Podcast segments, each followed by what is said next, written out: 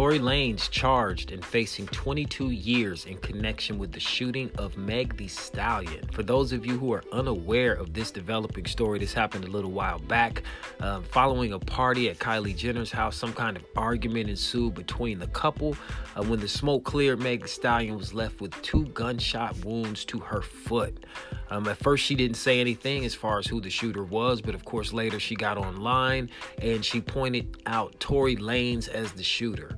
Tory Lanez was quiet for a little while, but he then released an album as his response. And in this album, he basically detailed in his own words what he believed had happened and was happening to him.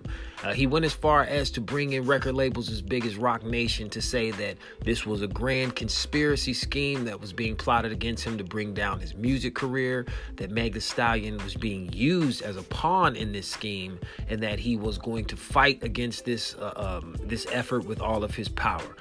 So, no charges had been filed and everyone was wondering what the heck was going on. You have this this woman saying she's been shot by this man. You have this man in full denial of it and and almost responding in a very um confident slash cocky way you know pissing a lot of people off you know but trying to reassure people that he is 100% innocent. Meanwhile you had this woman who has no reason to lie and and, and medical records to prove it that someone shot her in the foot no charges had been filed, and everyone was confused as to what was going on. It was just some kind of scheme that was put together by their publicists or their record labels.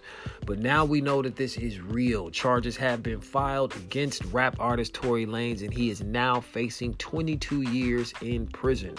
Um, I know he's from Canada, so I'm pretty sure that can also include, on some level, deportation, but we will find out what happens with this developing story. This is definitely an interesting one because you have two sides who are in complete and utter denial, but someone pulled that trigger.